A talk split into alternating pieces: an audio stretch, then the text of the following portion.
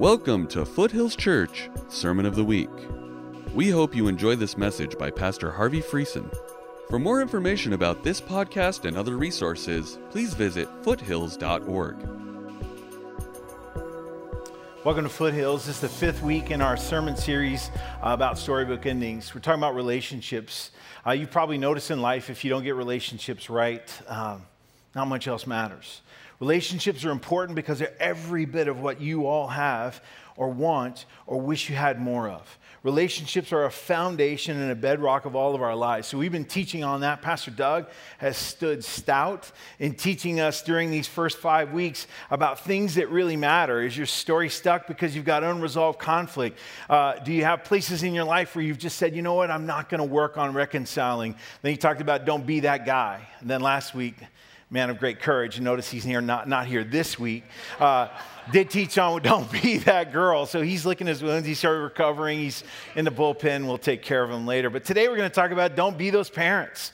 We're going to talk about what it means to be a biblical parent and what it looks like to go to the Bible as your source uh, for parenting. I want to give a couple things that you should know beforehand, uh, real quick. I'm going to show a video a little bit of way through it. It's sort of PG 13, not in terms of what you'll see, but more in terms of what you'll hear, not in terms of words that will be uh, uh curse words, anything like that. But it's a bit PG 13, 15. And if you have a kid in the room, you should know that uh, up front. The song that we sung this morning, the last one, it said this I will build my life upon your love. It is a firm foundation.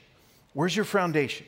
These sermon series, this is about having a firm foundation in the relationships of our lives. And so, Pastor Doug and I and others here in this, in this church, we preach, believe, teach that a firm foundation is something you want, it's something you need. And if you're building a life with a family, it matters to you as well. I want to say a couple things as well. Well, actually, let me say, say the second one. It says, after that, it says, I will put my trust in you alone and I will not be shaken. If you want something to put up in your house by your parenting, a little place where you pray, that little place where you, you know, that it's worn out carpet and you get on your knees and you pray, God, it's me again, help. Right? And sometimes your kids go in that place and they put their knees on the ground and go, God, it's my, I'm praying here for my mom today. She needs your help. Right? Parenting is one of those things that is not for the faint of heart.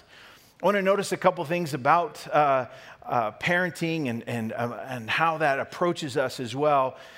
In that parenting can be a great uh, subject, but it can also be a difficult weekend. Look, I know and recognize that Mother's Day and Father's Day are some of the weekends uh, that some of us say, I, don't, I just don't want to go. It hurts too much. Maybe there was too much pain in your past, maybe too much difficulty in how you grew up, or maybe you want to be a mom or a dad and it hasn't happened yet for you. I want you to know I prayed for you this morning uh, because I understand that it can be that difficult moment as well. If you're a grandparent here, or you're an uncle, or you're an aunt, or you're breathing and fogging a mirror, don't check out on this sermon today, okay? Uh, this sermon has some impact in your life as well. If you're a young person in here, hear me on this too. We're going to share some of our parenting secrets, and you're going to see why we mess up the way we mess up. Uh, we're going to talk about it in honest and real terms. So this morning we're going to we're going to do that. Before we do it, I want to ask God's prayer, uh, blessing over it. So bow your heads with me for a moment. And I'm going to pray. Holy Spirit of living God, come and do your work in our midst. Be unafraid. We're telling you, as though you really would be, but we want you to hear, be, be unfettered in your work in our hearts and in our lives. We open ourselves up to you today that you would teach us and grow us in something that scares us, worries us, concerns us, lots of other things. Father, we ask that grace uh, that you would pour it out through your word and your spirit. In Jesus' name, amen. I want to be the first to welcome you this week to the week of Christmas. Merry Christmas to all of you. I hope you have a wonderful Christmas week. I bought all of my gifts in September for my family. We're going to open them up on Thursday. It's going to be a fantastic celebration. You guys aren't, the world around us tell me that we should just skip Thanksgiving. I don't know if you guys have been paying attention or whatever, but the world around us says that this Thursday should be overlooked, or we should feel really terrible about the fact that we thank God and we put together a turkey and we do all those kinds of things. Hear me on this. Don't follow the garbage of our world. It is Thanksgiving, and it is a time to stop and say, We are grateful. And we are grateful for so many blessings, deep, far, and wide. The culture around us is already worrying about what they're going to buy and how they're going to get it. Let me give you an idea, okay? Okay, you ready? You already have enough. That's right. Okay. One of the funniest things of where I where we came from in Colorado is that the, the Costco, they built this huge self storage right behind Costco. And I thought, that's the most amazing economics lesson you could imagine. I took my kids over there and I said, I want to teach you what a balance sheet means. Okay, here's what it is Costco has a balance sheet and they sold it to you, and now you store it in this place and it's now on your balance sheet. And in their balance sheet, it's an asset, and on your balance sheet, this is a liability. Hear me on this, Christian families, don't be this. Don't buy things you don't need with money you don't have to impress people you don't like. Okay? Don't do that. Don't do that. The world around us is doing all of that. When you buy an intentional gift, it may be $5 or $5,000. Buy that gift with the idea that God gave us gifts through His Son, through His Spirit, and that you're reflecting that, not helping the GDP. Amen? Amen.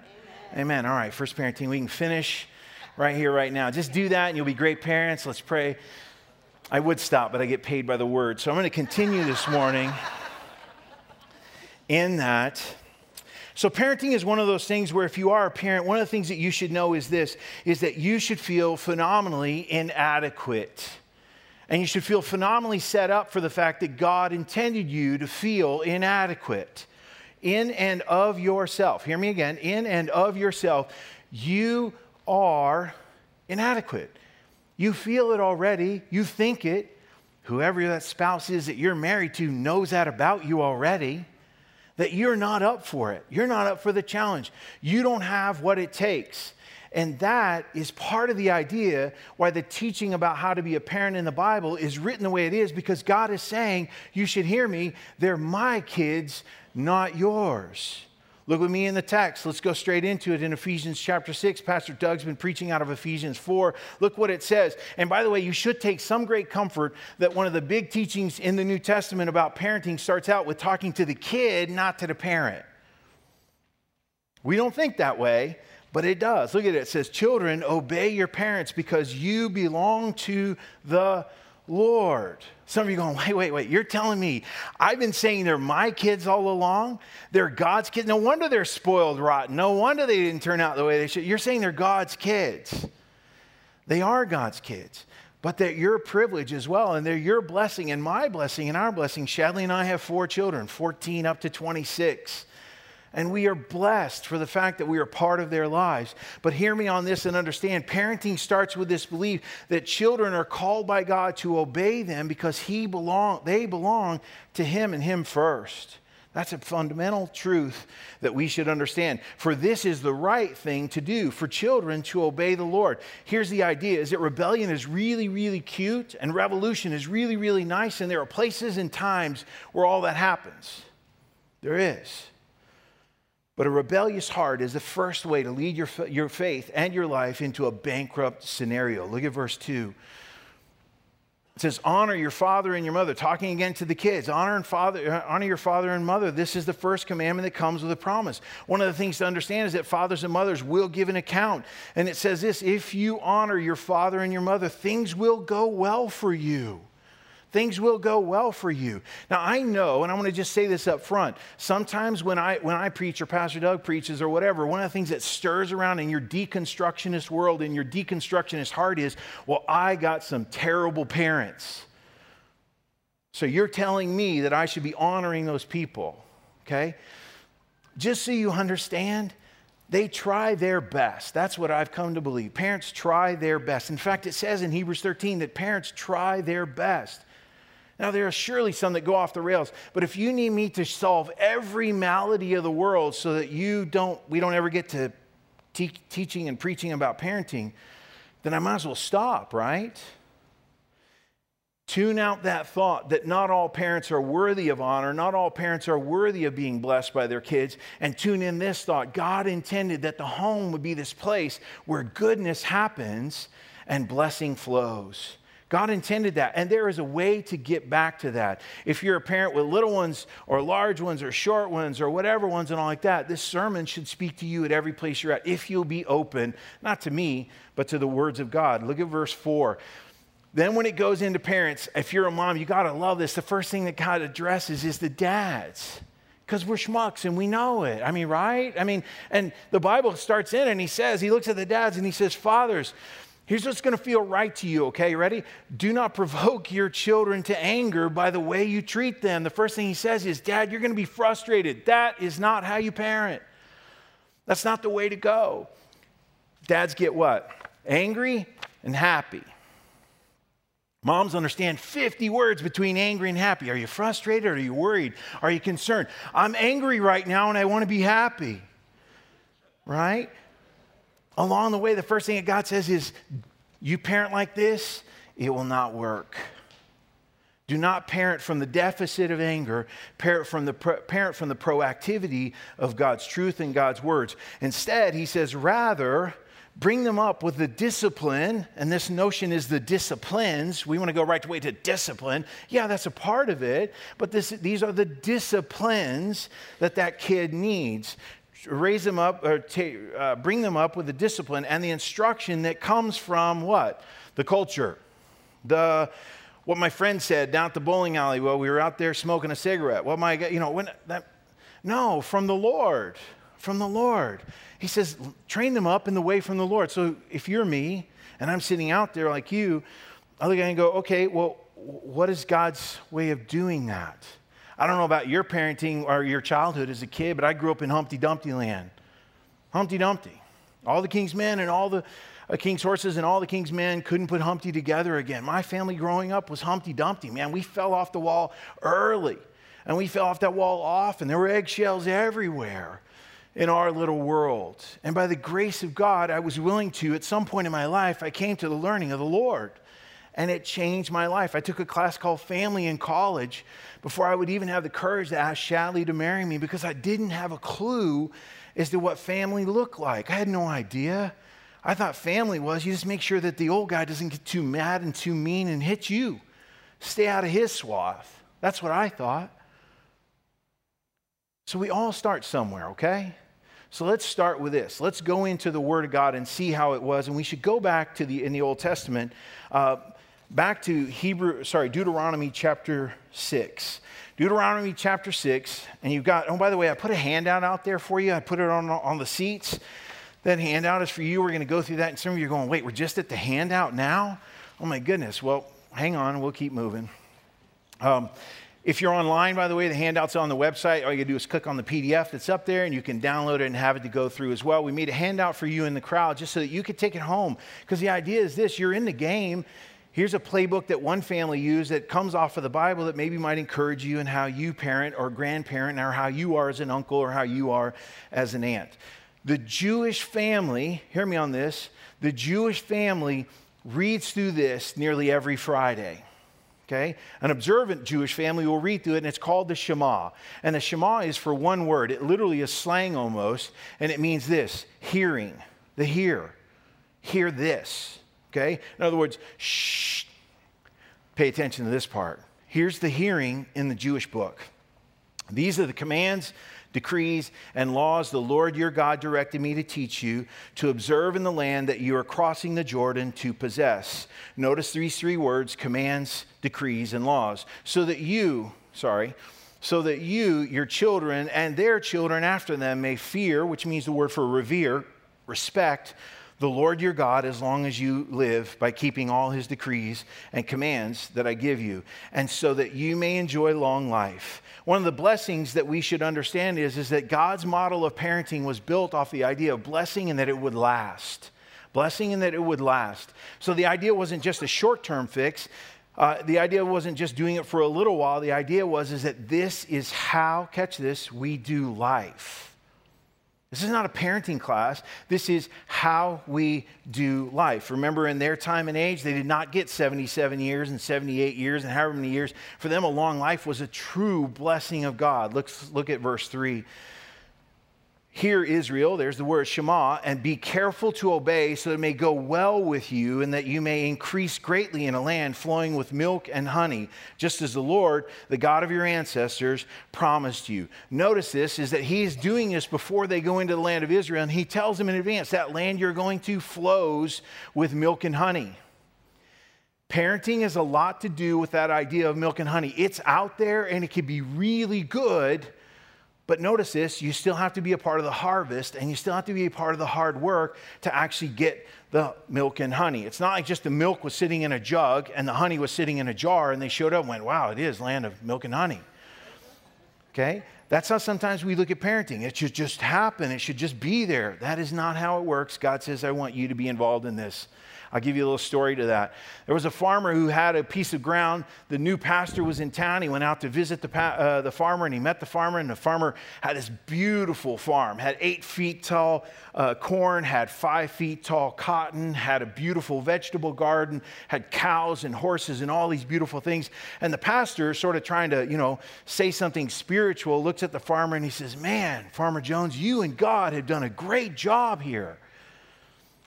And rightly so, the farmer says, Well, before you give God too much credit, you should have seen what it looked like when he had it to himself. You're invited to a wonderful participation. God has laid the ground and the groundwork. He's given the seeds, He's given the water, He's given all the blessings, He's given the sunshine. He said, Hey, let's grow something great together. Okay, together. Look at verse 4.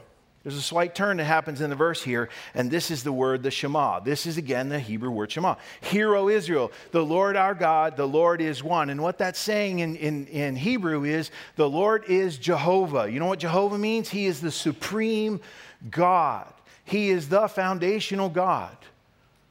One of the greatest temptations as parents is to do this, is to parent by the principles of lesser gods. To parent by the principles of lesser gods. One of the temptations we have is to not acknowledge the great God of the universe, who's the one who gave us the rods and cones in our eyes, the ones who gave us the feeling in our hands, the ones who gave us a body that we can go use and go to work and do different things with. Instead of that, what we want to do is we want to worship the creation rather than the creator. A lot of times, what we do is we get so focused on this anything in front of our face that we miss the God who is the source. That word there for one is the notion of He is the sovereign source of everything good in your life.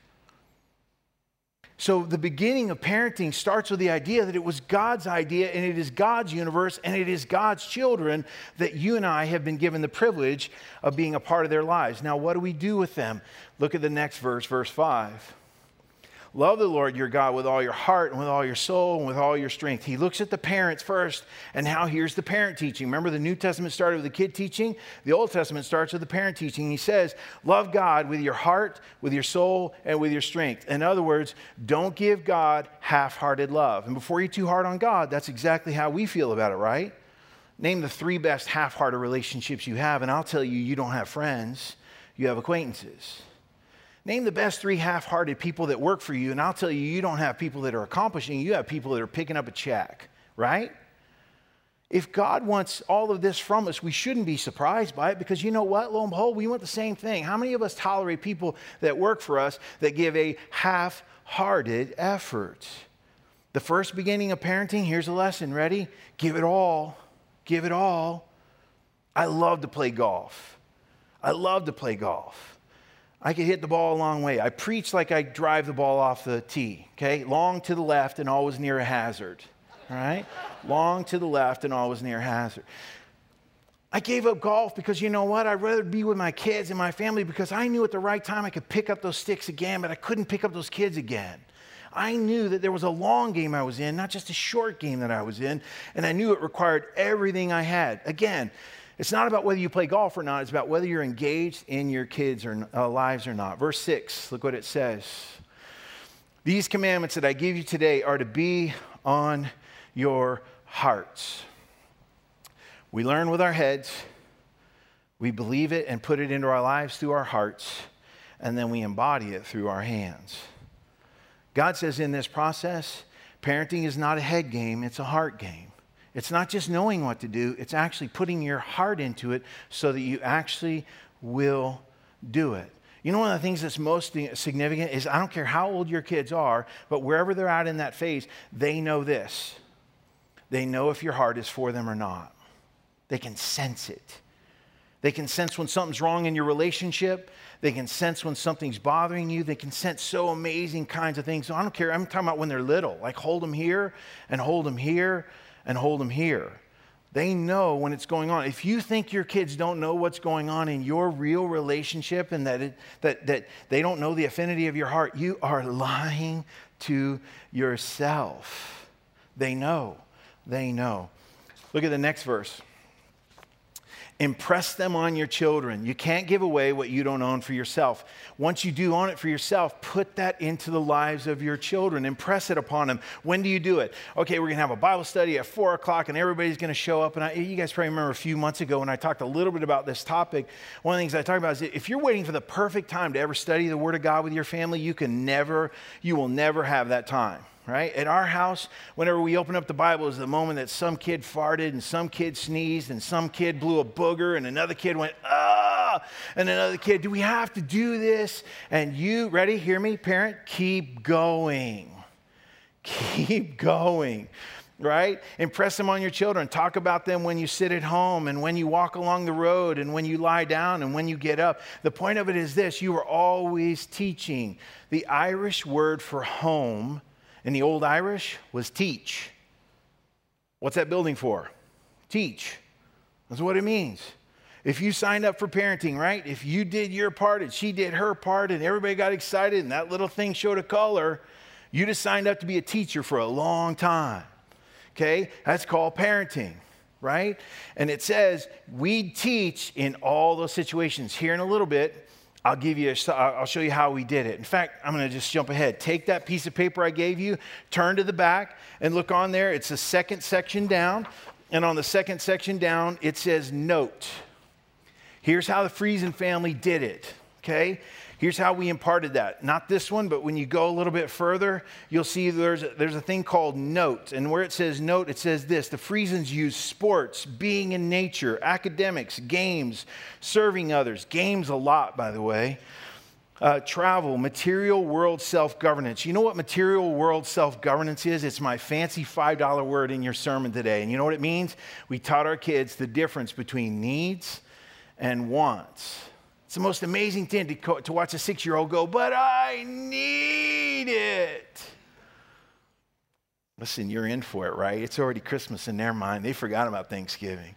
I need it. We taught those things through those kinds of things, needs and wants, in cross cultural mission trips, and we use those as vehicles to deliver values. Ask you a question How do you deliver values in your life? How do you deliver values in your family? What are the proactive things that you're doing to instill those values? They're watching. This is a great way to do it. All right, let's skip back to the verses on the front. We're going to push fast towards the future here. Verse 7 said, Impress your children, impress them on them wherever you go. Verse 8 says this Tie them as symbols on your hands and bind them on your foreheads. In other words, have them all about you. And then the next verse is, I think this is the Joanna Gaines version verse of the Bible. Write them on the door frames of your houses and on your gates, right? So, so the idea was this is put those values all over your house. Because your house is a place where you do what? You teach. You teach. So, the, down at the bottom of the front page, you can just run along with me real quick, but there's an important set of things I want you to know from number one. Look at number one here. My first point I want to make to you out of the first verse, and this is the basis of all Jewish teaching. It's the Jewish model of parents and grandparents. Grandparents, you have a voice in the game. Not a noise, not a nose, but a voice. Okay? No one's nose is so pretty it looks good in somebody else's parenting. Fair enough? No one's on the house, by the way. We're here all week. Uh, parental influence flows in three observances in the Jewish model. The first one was they taught their children the commands. There are 613 commands in the Old Testament. They taught their children those mitzvahs. And what those became are the morals. So he's saying, teach three things to your kids commands, which are morals, decrees, which is wisdom, laws, which are natural and spiritual laws. In other words, what they said was give your kids a full rounding. Hear me on this. Church is a place where your kids are getting a, uh, an opportunity to learn all those things. We are not here just teaching morals. We're not a moral factory. Morals in a vacuum make no sense in a real world. You can have the best morals you want to have in the whole world, but if you don't know how to turn a screwdriver, you might not get a job. Okay? You can have the best morals in the world, but if you don't have any practical wisdom about how to do life, you may not get a job. You may have all the morals in the world, but you don't know how to do something, and you will not make your way in life very well. The Jewish family taught all these things. When you're parenting, it's all this. They need your morals, but they need your wisdom. They need your wisdom. They also need you to understand that there are natural and spiritual laws, and how are we facing those? I'll give you a simple one spend less than you make. They're going to learn that from you, or they're not going to learn that from you. All right? Teach them all these things. And when we're teaching them all these things, there's a powerful thing coming. You ready? We're teaching them the Shema. And the Shema is this Hear, O Israel, the Lord is one, the Lord is our God. He is the supreme being of the universe. He has the source for every truth we need to go make our lives. All those natural laws, the laws of gravity, the, law, the laws of transmutation, all the different the, laws of thermodynamics, those were God's ideas. Our children excelled in science. Our children excelled in mathematics. Our children excelled in all those kinds of things. We live in a world that says that science and math are now some form of racism. How crazy land is that? Let me give you a little history for a moment, okay? About 50 years ago, there was a parenting model that came out and it got pushed and pushed and pushed. And you know what that model was? It's called child centered parenting. Yes, I might be fired tomorrow for bringing that up. Child centered parenting. You know what child centered parenting is? It's this basic idea the kid is the center of the universe, everything revolves around them.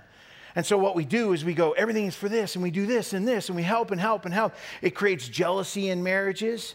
Because one of the spouses can sometimes feel like, wait a minute, I thought I was the one that was special in your life. No, Johnny's the best and he's the greatest and he's the most wonderful.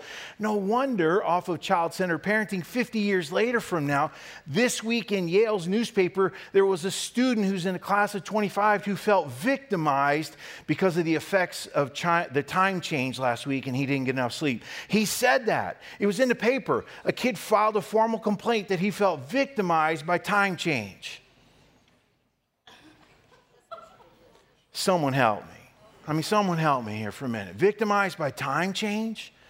We have built a world filled with this notion that the world revolves all around me. And what we've done is we've created this great big narcissistic pile that says, No me, no me, no me. The Hebrew world taught this no God. No God.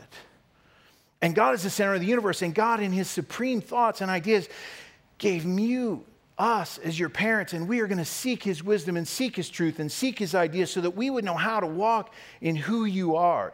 I've given you that paper. You can take it home. If you want to do a parenting course or a class or a few things, my wife and I would be happy to, not because we figured it out, but because we're willing to say it's worth the effort to learn how to do this and to keep trying to keep trying and to keep trying. These three things are so vitally important your kid needs a full education. This was used to be called a classical education. It's the notion of learning with all the things because morals need wisdom, because wisdom knows when to appropriate morals and how we appropriate morals. And wisdom is subject to natural laws, and that is, is this is that this is gravity. If you do this, it will blow up your life. Don't do this. The Ten Commandments included four very important spiritual natural laws, which are what? Don't be a thief, be honest. Don't commit adultery, have fidelity in your life. Don't be a liar. You need to be straightforward with people. Why? Because your life depends on it. The three things that break everything in life are the ones that break those spiritual laws right there. Teach them to your kids and make sure you teach them the moral reason why you're teaching it. Don't just say, because I said so. Say, because the source, the creator, the God of the universe, Jehovah, He, the Supreme One, said, This is the tolerance for your life. God, the great engineer, said, Here are the specs on how to do life. Okay? I've written some things for you. Turn over to the back of your page. You can look at those last things uh, down there, and I'll come back to some of it again here in a minute.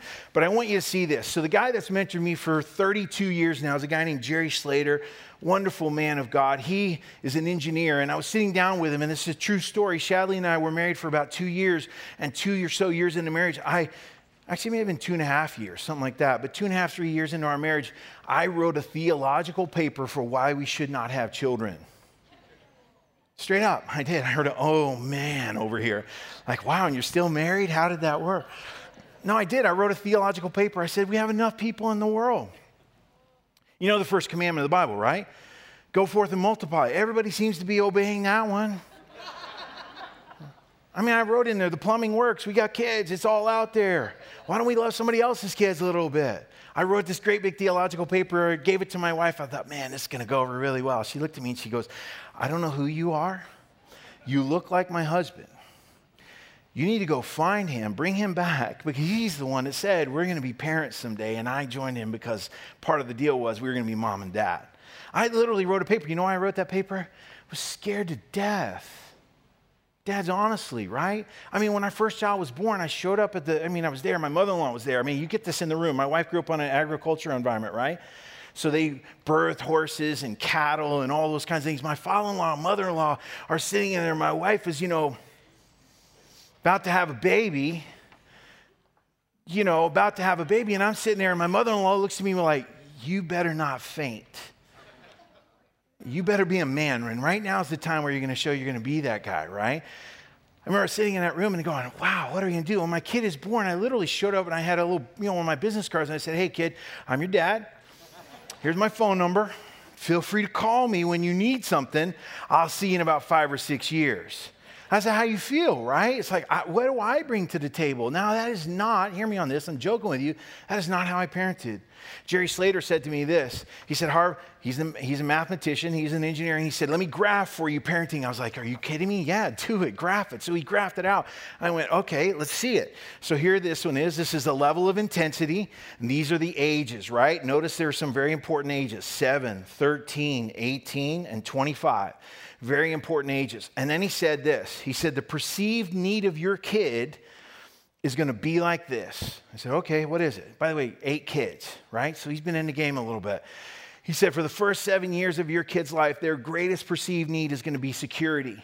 That's it. They're going to need to be safe and cared for and loved and all those kinds of things. And by the way, you're down here on this end. This blue line represents you. It, you are a part of that whole security, but they're going to look to her mainly because she's going to have that sense in her about what security looks like. Now, before you write me letters, before you hammer on me, before you do all this, remember, I preached in Boulder for 30 years and I've talked about this in Boulder. So I've heard people really mad at me before, okay? I'm not speaking of these things in isolation. I'm just saying this. He said security is their first greatest need, and they have an affection need, and the influence of, your, of the mom is so much greater. And then at seven, what happens is, is you wake up, or they wake up to you, and they go, "Hey, what's that guy? He smells bad. He makes these weird sounds he's, you know, kind of gross and all like that. But the woman puts up with him. So, hey, who are you again? Oh, yeah, you're my dad, right? And he says, here at this point, what's going to happen is, is that your kid's need for independence is going to start to grow.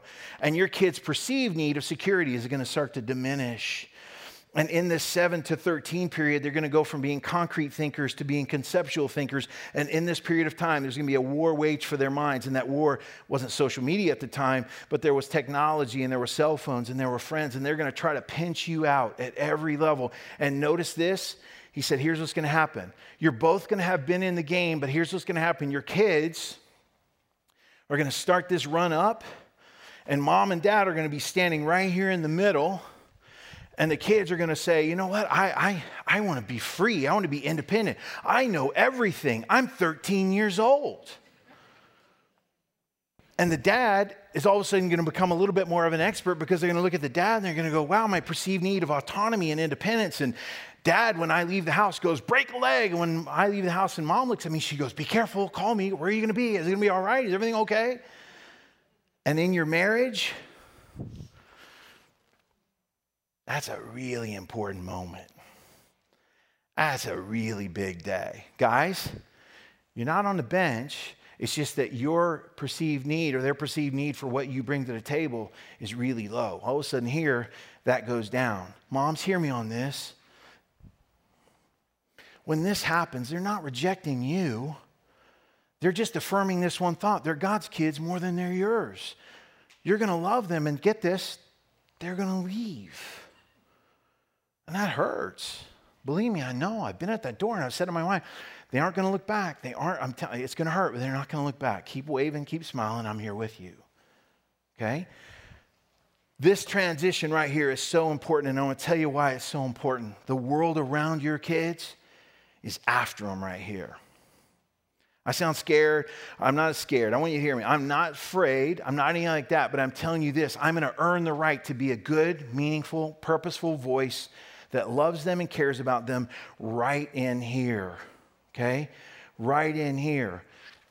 Some of you are down here. Some of you are out here. Some of you are all over the board. I don't know where you're at in all of your stages and ages of your kids, but I want to say this is, is that this part right here is where it all comes together. And this part right here is where you need her and you need him. And they both play an important, vital role. Here's the video, not meant to scare you, but I want you to understand what people are thinking about your kids. And when he first starts out, by the way, he says the word minor attracted persons. Listen. So much for that question. Um, I use the term minor attracted person or MAP uh, in the title and throughout the book for multiple reasons. Um, first of all, because I think it's important to use terminology for groups that members of that group want others to use for them. Um, and MAP advocacy groups like B4U-ACT um, have advocated for use of the term MAP. Um, they've advocated for it primarily because it's less stigmatizing than other terms like pedophile. Uh, a lot of people, when they hear the term pedophile, they automatically assume that it means a sex offender. Uh, and that isn't true, and it leads to a lot of misconceptions about attractions toward minors. Um, I've definitely heard the idea that you brought up, though, that the use of the term minor attracted person suggests that it's okay to be attracted to children. Uh, but using a term that communicates who someone is attracted to doesn't indicate anything about the morality of that attraction. So it's okay if I'm attracted to your kids. That should be normal to you. Let's call it minor attracted persons. You go look at the definition. The definition of the word pedophile is the definition is this attracted sexually to children. But the world around you is saying, oh, let's change the terms. Let's change the words. I'm just attracted to your kids. That's all. I'm not a pedophile. I just, I just really like your kids. That's the world you're, challenged, you're challenged with. That's the world I'm challenged with. Am I afraid of that? No. I'm not afraid of that at all. Why? Because I wanted to have earned the voice in my kid's life to be there when they hear this garbage. This guy's an Old Dominion University professor. He's a professor. And he's saying, he's teaching those people that are teaching our kids who are teaching the teachers that teach our kids. And he's saying, this is what we need to do. Change the terminology, it'll be more acceptable. Really? Guys, there's a lot on the line with your kid. Don't be afraid, be engaged. Don't be scared, get involved. Stay in that game. Let's go back to my graph for just a minute, and we're going to head to the close here in this place it's so vitally important. And in this what we see is is dads don't check out here. Moms don't check out here. But understand something? Well and Shadley and i have talked about it a little bit. There have been wonderful little blessings along the way. But what i noticed was that as we tried to employ this idea it was right about 19 that things came together really well. You know what happens after 19 our kids all went off to college right? And you get off there and you see what? You see how all the other kids were parented you see how all those kids who were taught all these laws and morals and like that get out to college and go crazy and don't even show up for class and drink till their liver about falls out of their side. Right? But enough about my first year. No, I'm kidding. That was not me. That was not me. I played baseball. We weren't allowed to drink, honestly. Right? But you know what happens in here is that this kid has this realization I'm going to become an adult. I mean, you know, and I was really hard on him and I was really hard on her. But man, you know, they taught some really pretty good things.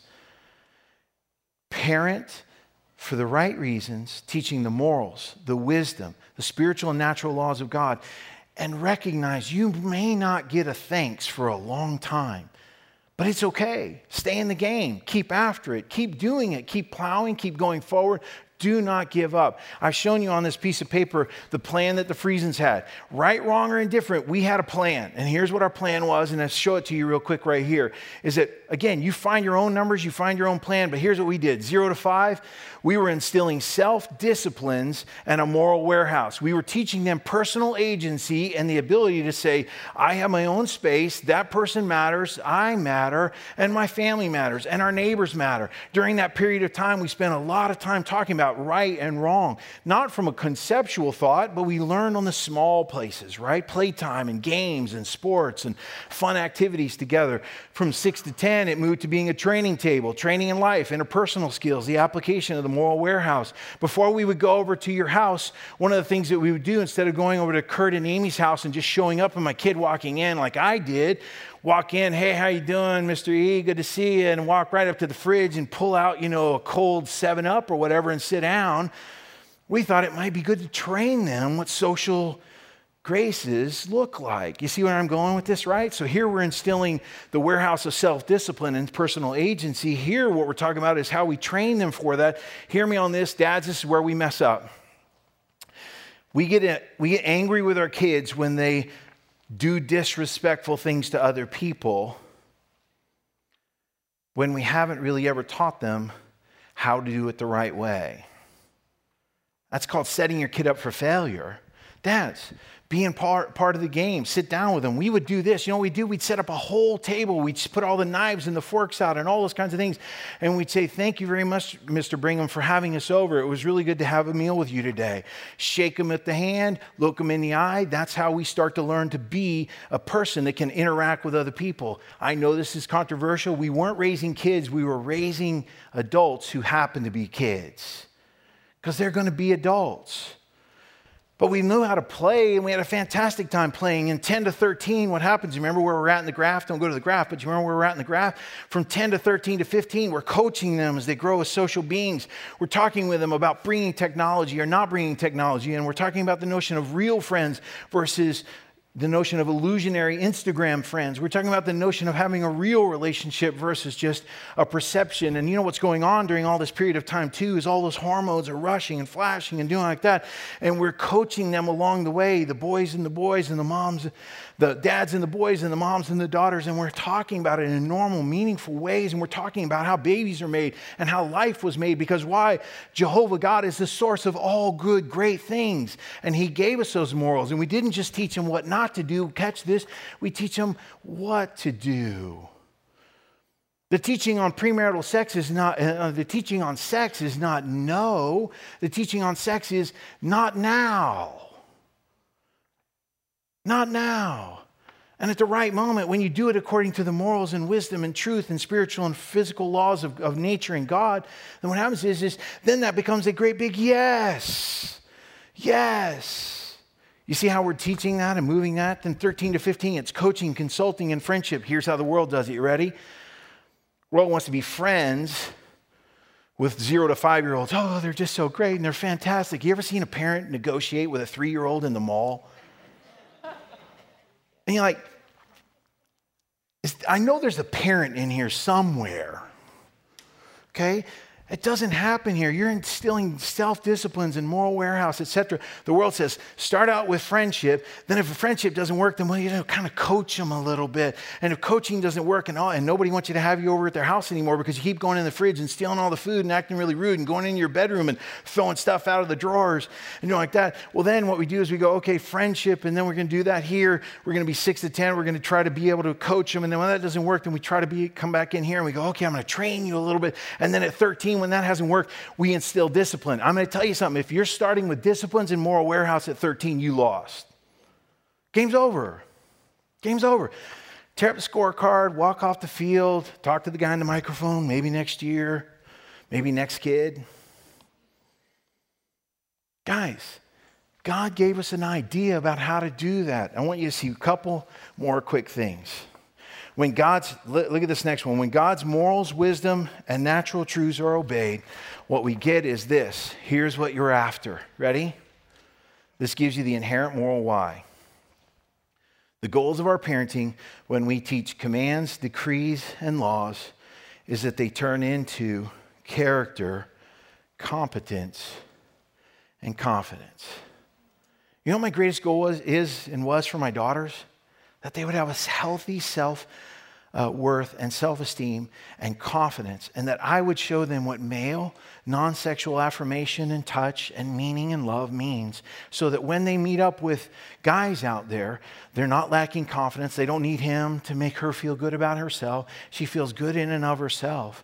And, and one of the great things that I'm not bragging, believe me, we got bumps, bruises, warts, blisters, all that stuff, okay?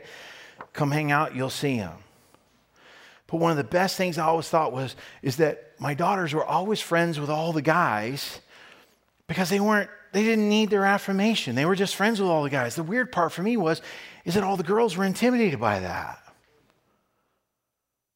We want them to have character.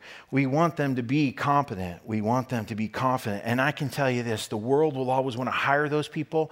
They'll want to meet those people. They'll want to marry those people. They'll want to be around those people. They'll want to be a part of those people's lives. Because why? Because that is the substance that we are after, and it comes from Jehovah God. I love and appreciate the Jewish culture because they teach this nonstop, and it is a part of the rhythm of all their family and life. I've gone on a little long here for you today, but it's because this matters. Where to start? Down at the very bottom of the second page, Luke chapter 2, verse 52. I don't care where you are, and you don't have to employ any of the things that I've said today. But here's how we prayed for our kids and have prayed for them throughout their lives. In Luke chapter 2, verse 52 says this Jesus grew in wisdom, stature, favor with God, and favor with people there are four things that you want for your kid to grow in. You want them to grow intellectually, you want them to grow physically, you want them to grow spiritually, and you want them to grow relationally. Because when they're growing in all those ways, they will be healthy emotionally and they'll be prepared to go live life. Is it perfect? No. Is it easy? No. Is it straightforward? Yes. And here's what you need to know. Last thing, okay?